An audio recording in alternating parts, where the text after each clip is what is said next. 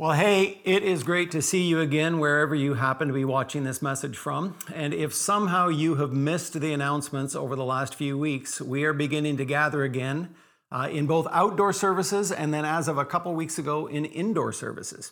So, in fact, I get to say a welcome to those of you who are watching this in the worship center at Downs Road or inside the building over at Mill Lake Church Central Abbey campus.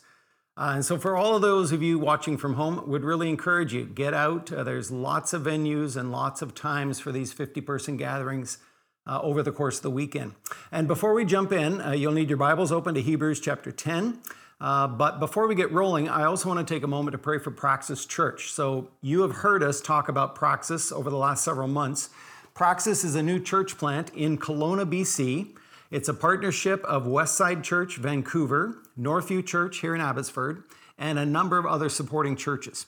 Pastor Josh Duell and his wife Rebecca and four little girls moved up to Kelowna in this in the winter, and they have begun gathering a core team of interested people. Uh, just a couple weeks ago, our own Colin Fast and his wife Elise moved up to join them, and this weekend they are starting their first of a series of pre-launch summer gatherings, leading up to Lord willing uh, a public opening in September.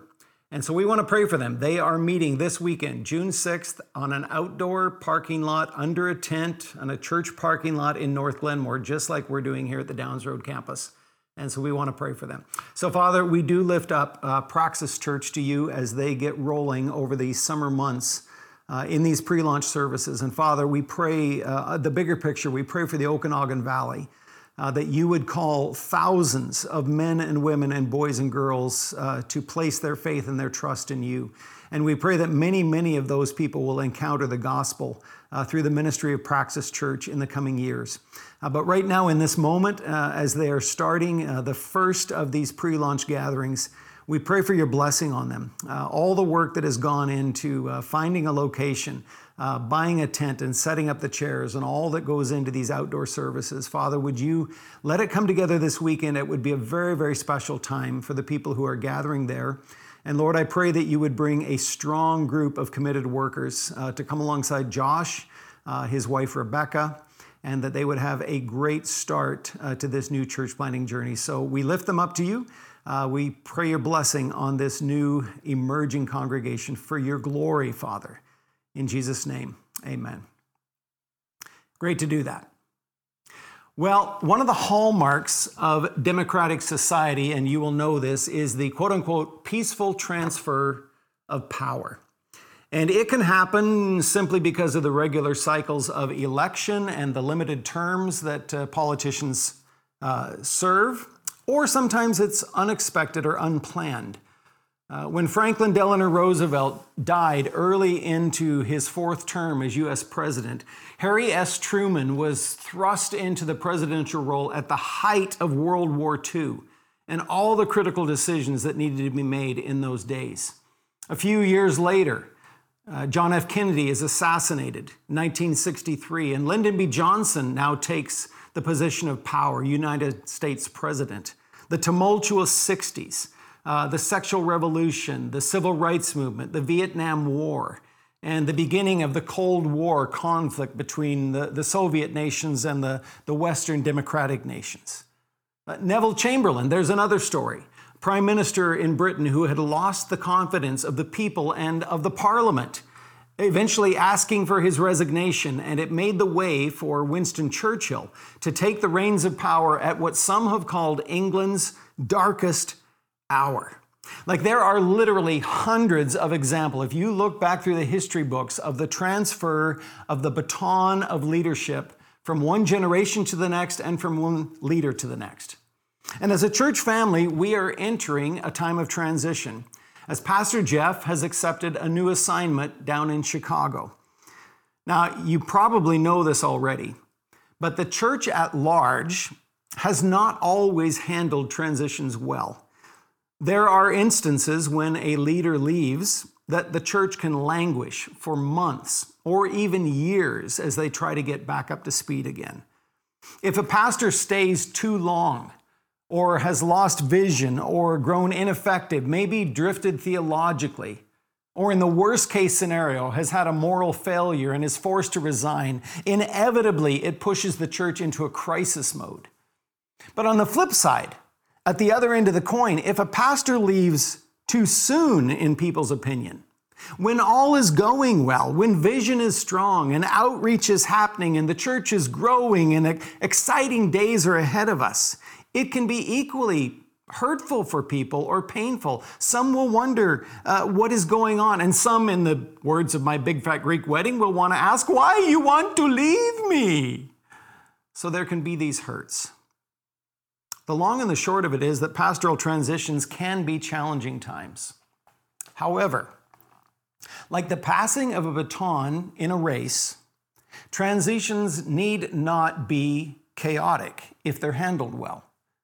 There can be a celebration of the leg of the race that is behind us and an anticipation of the leg of the race ahead of us. And so at the end of the month, we will say goodbye to Pastor Jeff and his family. After 15 years of effective and fruitful ministry here at Northview. And for many of you, Pastor Jeff is the only lead pastor at Northview that you have known. You came here during his ministry. Many of you came because of his ministry. In fact, if you're under 25 years old, you probably don't remember any other lead pastor. This is the voice that you grew up under. And so we want to send them well. We want to bless them. Uh, we want to say thank you to God for 15 years and celebrate all the good things that the Lord accomplished around Northview during the reign of King Geoffrey the Benevolent. It's been 15 great years. And then, of course, the challenge before us is to pick up the race like in a relay, to grab the baton and to keep running strong. You will know that the most critical point in a relay race is that handing of the baton between the runners, the moment in the exchange zone where that handoff is made. Uh, in an ideal setting, both runners are running at top speed and they hit that exchange zone and the handoff is made and the outgoing runner keeps right on blasting. It's three very common metaphors in the New Testament for the life of the Christian faith uh, the life of the soldier, the life of the farmer, and the life of the athlete. And of all the athletic metaphors that are used in the New Testament, the most common is that of the runner probably because of the Olympic Games and the, uh, the many running games that were part of those days. And Hebrews 12, verses 1 to 3, is one of my favorites. It's one of the most inspirational. And I'm going to read it from the message paraphrase. Now, before you freak out, I understand the message is not a study Bible, it's not where you go for expositional thought.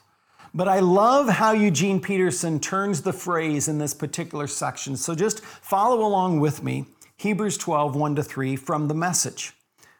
Do you see what this means?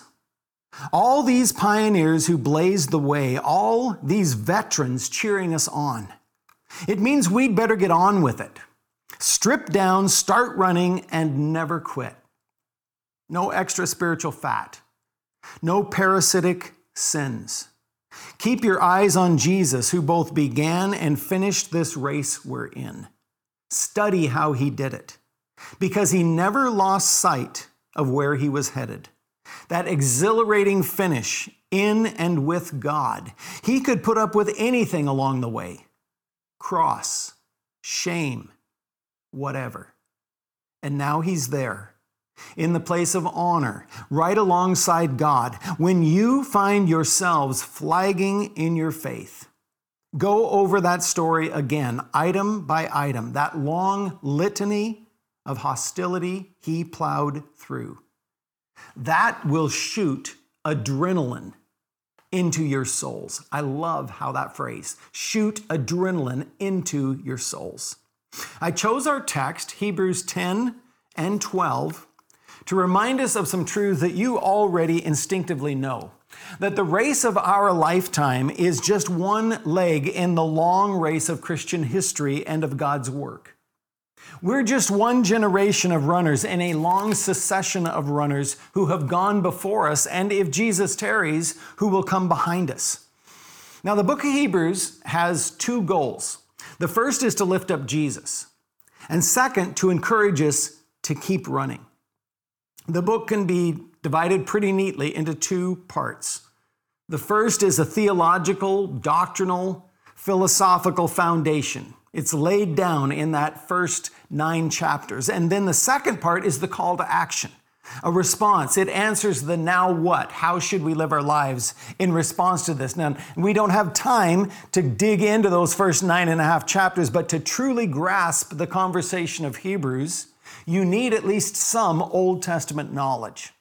Because in these first chapters, the author lifts up Jesus Christ as the fulfillment of the Old Testament law and sacrificial system.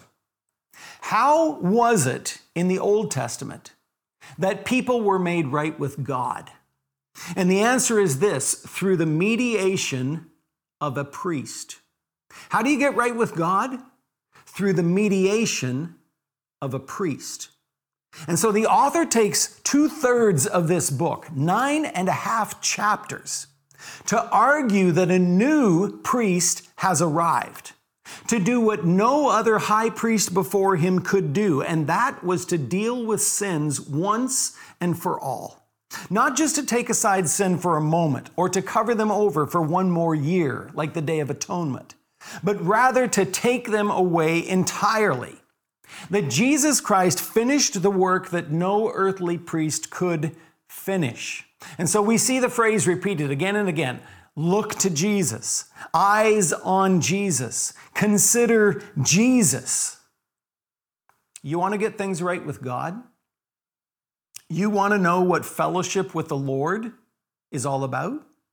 You want the path to freedom and to forgiveness and to a life of flourishing? Then get your eyes on Jesus. Look to Jesus. He is the author and the perfecter of our faith. He did what no earthly priest could do. So, the second focus, which is our focus today, is the call to run the race with endurance. Based on what Jesus accomplished, now run your race. And it is set in several different ways throughout this book. Hold fast, persevere, pay close attention. Don't neglect your salvation. Don't lose heart. Don't grow weary. Don't give up. Don't let your heart be hardened. Don't drift. The summary, the whole book in a sentence look to Jesus and run your race with endurance. Look to Jesus and run your race with endurance. And every generation of Christ followers has needed this message the call to persevere, the call to cling tightly to our faith. And the reason we need it is because most of us know people, friends, and family members who at one time claimed a vibrant faith with Jesus Christ, but over the years have drifted away, have gradually grown cold, and eventually some have turned their back entirely on the Christian faith. In fact, there's a new term that's being bantered about online these days ex-evangelicals. Ex-evangelicals, you can make sense of it. Those who have left the evangelical church. Or just Google deconversion stories or maybe don't. And you will find a long list of testimonies of people who say, I am no longer calling myself a Christian, and here's why. Just last month, a well known writer for the Desiring God uh, ministry announced on Twitter that he no longer considers himself a believer. A couple years ago, here in the lower mainland, a very famous pastor, Joshua Harris, who had led a very influential church, had written a very influential Christian book, had relocated with his family here to Vancouver. And just over two years ago, he announced publicly, I'm leaving my wife, we're getting a divorce. And just a few months later, he announced, I no longer consider myself a Christian. The call of Hebrews 12 is so clear don't give up, never quit. But what I want to do is go back to where the paragraph begins in the middle of chapter 10.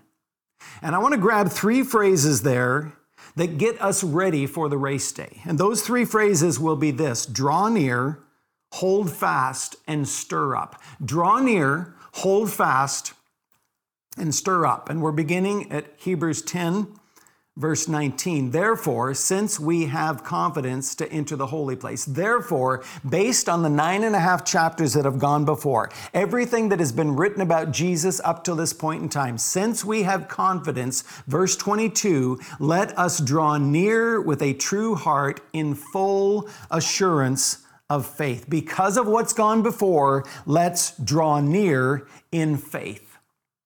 Now, that phrase, draw near, is repeated many times throughout this book. Chapter 4, verse 16 let us then with confidence draw near to the throne of grace. Hebrews 7 25, he, speaking of Jesus, he is able to save to the uttermost those who draw near to God through him. And then, of course, here in chapter 10, verse 22, we have confidence to draw near. The confidence is based on what came before the finished and the ongoing work of Jesus Christ. It gives us a solid foundation for our faith. In fact, it is that act of faith, that decision of faith, the confession of faith, the choice of faith that is the first condition for running this race. In other words, the marathon begins in the starting blocks of faith. Your marathon begins in the starting blocks of faith. You want in on this race? Then you must make the choice to believe. Hebrews 11, it's in the middle of this longer section of Scripture, 11, verse 6. Without faith, it's impossible to please Him. For whoever would draw near, there's our phrase again, whoever would draw near to God must believe that he exists and that he rewards those who seek him. It's a critical factor to take note of that a life of faith, a journey of faith, starts with a decision. I choose to believe. I choose to trust. I choose to place my faith in God. And I'm going to just rest here for a few minutes.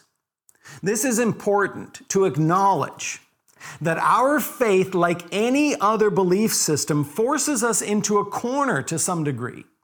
To say, what is going to be your starting point? What is the presupposition that you bring to life? And that by its very nature, every worldview, every philosophy, every faith and religion requires what some call the leap of faith.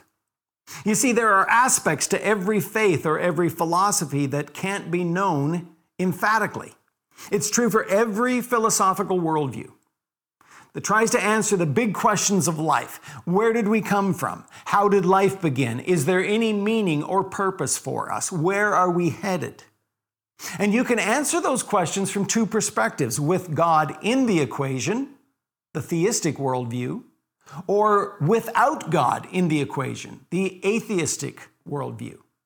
And so, evolutionary thought, naturalism, humanism, materialism, choose as their starting point this decision there is no God.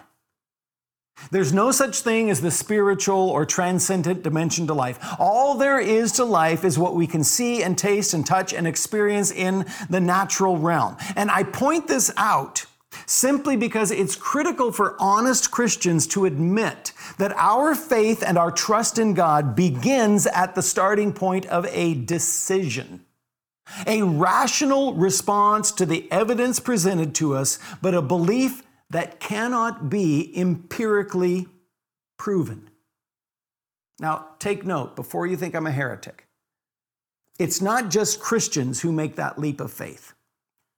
The naturalist, the atheist, the materialist, has made a similar but opposite leap of faith. They choose to look at the evidence they see in the world and take this as the starting point. There must be a natural explanation. They choose that starting point by faith.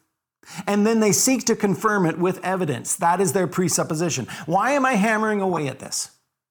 Because Hebrews challenges us draw near through faith. This is where our race begins. Draw near through faith. Indeed, without faith, you can't please God. And so, every single one of us, Every man and woman and boy and girl who is listening to this message at some point along the journey of our lives comes to a point where we make a conscious decision for or against a biblical faith position.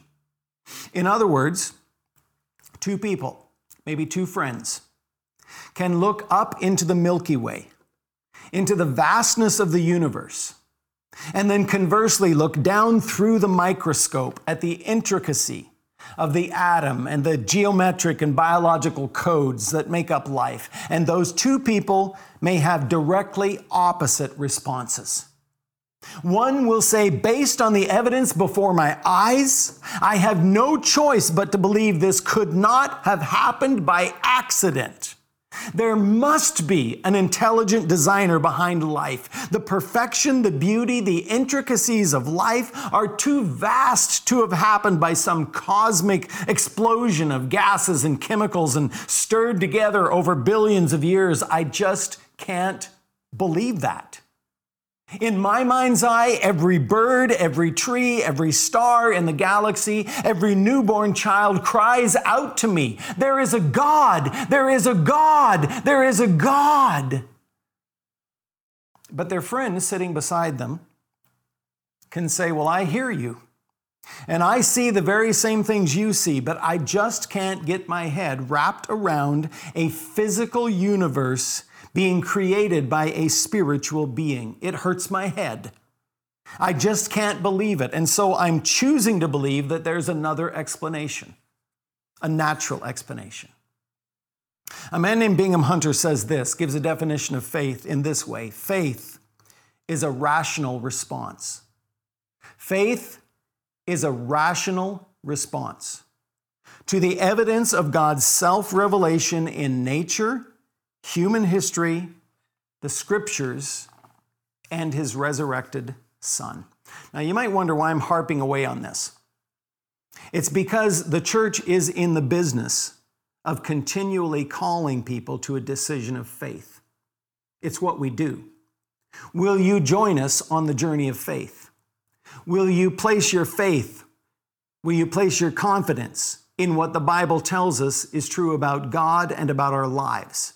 Knowing full well that there are many questions that we will not be able to answer this side of eternity. Uh, one example, and it as well is embedded in our paragraph here the example of creation.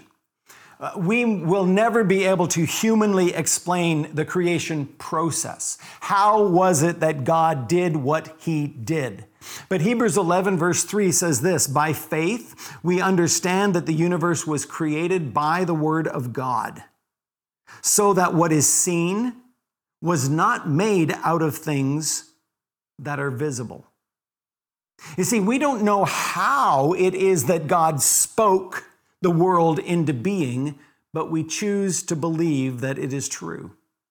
And in the very same way, the naturalist who tries to explain what he places his faith in, this theory called the Big Bang, that the universe exploded out of some central ball of energy, cannot explain how it happened. But he makes a presuppositional choice. I don't have all the answers, but I choose to believe that this is how it happened. So Hebrews reminds us the starting blocks for this race is the choice of faith. And so, without a question, without a doubt, there are many people listening to this message, even right now, that this is the most question, important question that really matters right now in your life. Because until you make up your mind about this question, the rest is irrelevant. So, what do you say? Can you? Will you? Have you? Made a choice, a decision, a conscious act of your will to say, I do not have all the answers. I may never have all the answers, but based on the evidence that I do have, based on the testimony of creation, of scripture, of conscience, of the life of Christ, I choose to believe. Once that decision is made, then it's like buckle up and get prepared for the ride of your life. There's two more phrases, and we're going to cover them a lot more quickly than that first one. Draw near, and then hold fast and stir up. So the second admonition is hold fast. Chapter 10, verse 23 Let's hold fast the confession of our hope without wavering, for he who promised is faithful. And again, it's a theme that is repeated over and over through this book. In Hebrews chapter 3, you'll see the phrase, don't harden your hearts. In Hebrews chapter 4, let's hold fast to our confession. In Hebrews 10, don't throw away your confidence. In other words, you've made your confession of faith. Now hold on because your faith is going to be tested in the crucible of life. Warning, danger, wake up, stay alert. It's why these phrases are woven all through the New Testament. Because many who have gone before us have shipwrecked their faith. They started out well, but they abandoned their faith. They got distracted, they got discouraged, they got pulled away by sin or other philosophies. Maybe you don't know that Canada had what some called Canada's Billy Graham. In fact, he was a friend of Billy Graham, a man by the name of Charles Templeton. He came to faith in Christ through a radical conversion experience. He was a journalist. He met Christ. He leaves journalism. He begins to preach the gospel. He planted a church and very quickly was filling an auditorium of 1,200 strong. And then he began to go on the road with an evangelistic ministry. He met Billy Graham in person for the first time, 1945, at a Youth for Christ rally, and the two of them actually traveled Europe together, uh, preaching evangelistic messages. But Templeton began to have doubts. Specifically, he began to have doubts about the authority of Scripture. Could it be trusted? And he began to share his doubts and pepper his doubts with Billy Graham. He would say to him, Billy, your faith is too simple. People no longer believe the Bible and accept the Bible the way you do in simplicity. And Billy Graham shares in his own autobiography that it led to a personal crisis of faith, where he began to wrestle with these very same questions. And after several months of study and prayer and wrestling, he is on a walk in the San Bernardino Mountains in California and everything comes to a head. He gets down on his knees and he is gripping his Bible in his hands and he says, I go to confession to the Lord that I cannot answer all of these philosophical questions that my friend Templeton is asking. But I am making this decision, and he shares this in his autobiography. Father, I'm going to accept this as thy word by faith. And I'm going to allow faith to go beyond my intellectual questions and doubts. I will believe this to be your inspired word. From that moment on, people say that Graham's preaching ministry exploded. But it was a bitter moment for these two friends. They went in opposite directions. As Billy Graham goes on to a fruitful and persuasive ministry of evangelism, Templeton resigned from his ministry. He returned to journalism and he grew increasingly bitter and even hateful towards Christianity. And near the end of his life, he wrote his own spiritual autobiography, a book entitled Farewell to God The Reason I Left the Christian Faith. 1 Corinthians 10 says this now, these things happened to them as an example. They were written down for our instruction, on whom the end of the ages has come. Therefore, let anyone who thinks he stands take heed lest he fall. You see, Jesus prophesied that in the last days, before his return, that there would be a great apostasy, a great turning away from the Lord. Matthew 24, here are some selected thoughts from that longer section. You will hear of wars and rumors of wars. There will be famines and earthquakes in various places, and all of these are just the beginning of the birth pains. They will deliver you up to tribulation. You will be hated. Many will fall away. The love of many will grow cold. But then this promise But the one who endures to the end will be saved. It's why Hebrews hammers away at this theme over and over and over again. Pay close attention. Don't lose heart. Don't grow weary. Don't give up because your eternal destiny is on the line. And it leads us directly into the na- next race admonition draw near, hold fast, and now it gets kind of fun. Stir up. Hebrews 10 24. Let's consider how to stir up one another to love and good works. The word here, stir up, is a provocative word. Literally, it's provocative. It literally is translated as to provoke in some areas. Consider how you can provoke one another. It's translated as sharpen, incite, even irritate. And typically, it's a negative word but it's used in this context for a positive end. Uh, the New International Version says, let's consider how we can spur one another on. And I've got an image of a cowboy with his spurs kicking the side of the horse. The New American Standard Version says, consider how we can stimulate one another to love and good deeds. And I have a, a, picture of a scientist in the lab dropping a catalyst into a petri dish and starting that explosion.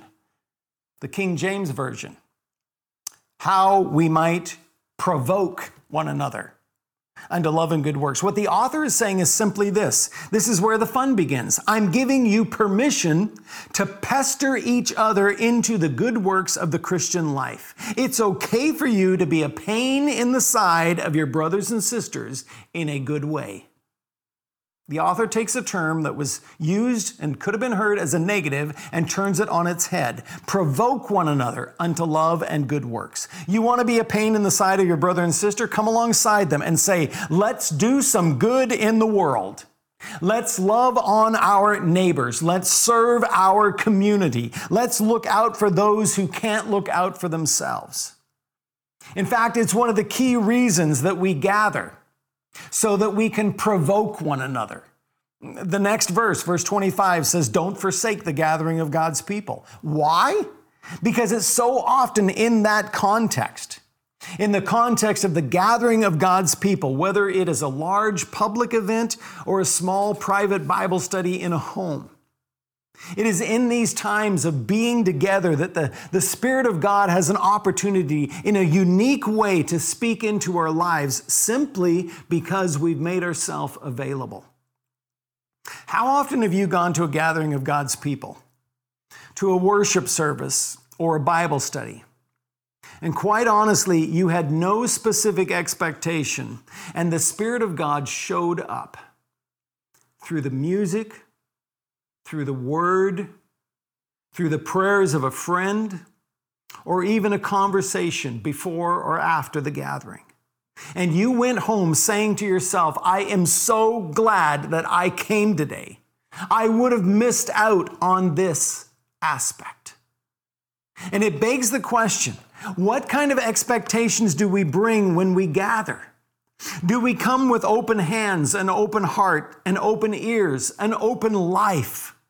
In a posture that says, Lord, I don't know what you have for me today, but I want to hear your voice. I want to feel your touch. I want to have my mind renewed. So, Lord, would you speak to me today? It's so critical because, as the text indicates, some who have given up on the gathering end up shipwrecking their lives. It, quite frankly, is one of the reasons this pandemic has hit the church so hard. It is why we are so looking forward to the day when we can gather again as per usual, because the gathering is essential to our life of faith. The great fear for many pastors is that when this is all over, that many will not return, that in this 18 months or so, that many will have literally drifted away from the faith. They have not been gathering and now they give up on the gathering and perhaps give up on their faith entirely. We need to encourage one another. And so here's how the chapter ends, chapter 10, verse 36. For you have need of endurance, so that when you've done the will of God, you may receive what is promised. For yet a little while, and the coming one will come and will not delay. But my righteous one will live by faith. And if he shrinks back, my soul has no pleasure in him. But we are not of those who shrink back and are destroyed but of those who have faith and preserve their souls.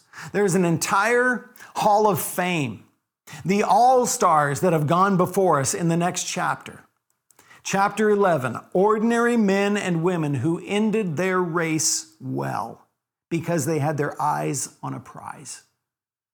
And then you get to the end of this paragraph in chapter 12, verse 1. Run your race with endurance. Lay aside the weight of anything that would entangle you. And the imagery here is obviously the imagery of race day.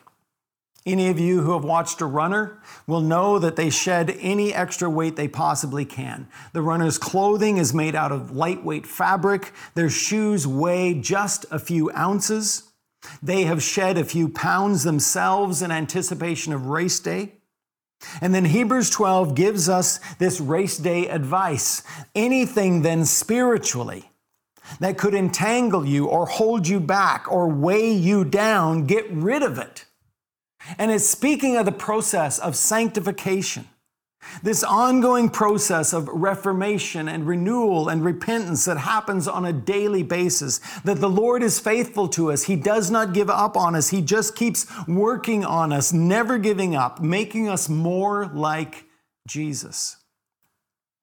The marathoner, the ultra marathoner, the Ironman participant will tell you if they want to finish the race, there are radical changes to their lifestyle that they willingly embrace. Their diet changes, their sleep patterns change, their daily disciplines and training change. And why? Because they have a goal in front of them. They want to win this race. Now, I know that this is going to be hard for you to imagine, but picture this if you will. 20 years ago, and 20 pounds ago, I decided to attempt a marathon. I went to the bookstore, grabbed a few books on training, and I stumbled onto Dean Karnazes' story. Now, Dean is a crazy man, and I've followed him these last 20 years. His story begins like this In 1992, he is a 30 year old, and his wife throws a party with a bunch of friends and he is feeling frustrated and discouraged. He hasn't run for 15 years. He's put on a little extra weight and he is seeing the end of his life. He's now 30 years old. He's at the top of his game. He thinks it's all downhill from there. And so, as the story goes, at the end of the party, he sends his wife home with the car and he says, Honey, I'm going for a run. It's near midnight. He literally strips down to his boxer shorts and he's wearing a pair of runners that he used to do the yard work. And seven hours later, 30 miles down the road, he calls his wife from a cafe and says, Come pick me up. And that midnight run catapulted him into a life of running that would alter every aspect of his life. He began running marathons, and then he moved up to ultra marathons. So a marathon is 26 miles. An ultra marathon is anything over 100 miles. In 1993, he ran his first ultra, the Western States Endurance Run. It's through the Sierra Madre, uh, Sierra Nevada mountains, rather. It was a 100 mile racehorse to begin with, and now some 300 runners run it every year. In 1995, he ran the Badwater Ultra, which is 135 miles across the floor of Death Valley in 120 degree heat. In 2000, he took on one of the Ragnar relay races. Now, a Ragnar is a 199 mile race, and typically it's run by a team of 12 people who share 36 legs of the journey. But he took it on all by himself. He ran the entire 199 alone. In 2002, he ran in 128 degrees below zero to become the first human to run a marathon at the South Pole. In 2006, he ran 50 marathons in 50 states on 50 consecutive days. Either this is total inspiration or total stupidity. Uh, there's so many other things he's done in the ensuing years, I don't have time to even talk about them. But this last year, just before COVID shut down world travel, Karnazes, who's now 58 years old, was planning to run a marathon in every country in the world in under a year. Either he is crazy, an inspiration, or he is a freak of nature. Now take a story like that and then read 1 Corinthians 9. Do you not know? That in a race all the runners run, but only one receives the prize. So run that you may obtain it. Every athlete exercises self control in all things. They do it to receive a perishable wreath, but we an imperishable. You see, the challenge and the encouragement for us then is pretty straightforward. The transition of our lead pastor might feel like a leg of the journey is coming to an end, and it is. We're in a time of passing the baton. But the race for Northview carries on. The goal, the finish line, the race does not change. The mission of the church remains very much the same because it's not our mission, it's Jesus' mission. We're simply his agents, his hands, his voice, his feet. And our part in this race is to get alongside Jesus and to join him on his mission to make disciples of all nations. To let as many people we can in our lifetime know the name and the fame of Jesus. That the Father came looking for us before we went looking for Him. That the brokenness of our world can be mended at the foot of the cross. That all of the hurt and the pain and the suffering of this life, which is very real, will one day be set right. That God, in His love, came to reconcile us to Himself and also to one another. And so we declare it and we demonstrate it through our lives of love and service in our city, in our nation, in our neighborhoods, in the world, in our families, in our workplaces. To come alongside hurting people and acknowledge the pain and the brokenness all around us. As we watch the nightly news, to weep with those who weep and to work for justice and peace in every sphere of life, and to stand with those who cannot speak for themselves. And despite the craziness of our times and despite the dark clouds on the horizons of our culture, to never give up because our eyes are on Jesus. So, yes, we're in a time of transition. We're going to say goodbye to Pastor Jeff. And there will be various emotions that come with that natural part of transitioning. But the mission hasn't changed. We have a race to run. So let me remind you of our call draw near, hold fast, stir up, and then strip down and run your race. Therefore, since we are surrounded by so great a cloud of witnesses, let us run, lay us, let us lay aside every weight and the sin which clings so closely. Let us run with endurance the race that is set before us, looking to Jesus. Let me pray with you. Father, you know the various emotions that are going on in our hearts and minds in these days. You know that as we look back over the previous years of ministry, how abundantly you have blessed Northview Church. And a huge part of that was the blessing of Pastor Jeff's pulpit ministry among us. And so, Father, we admit we are going to miss our dear brother. But Lord, we also look forward to the days coming ahead of us. And we acknowledge and we remind ourselves that we are building on the shoulders of those who've gone before us. Our generation is just one in many long generations of the men and women of faith who've gone before us.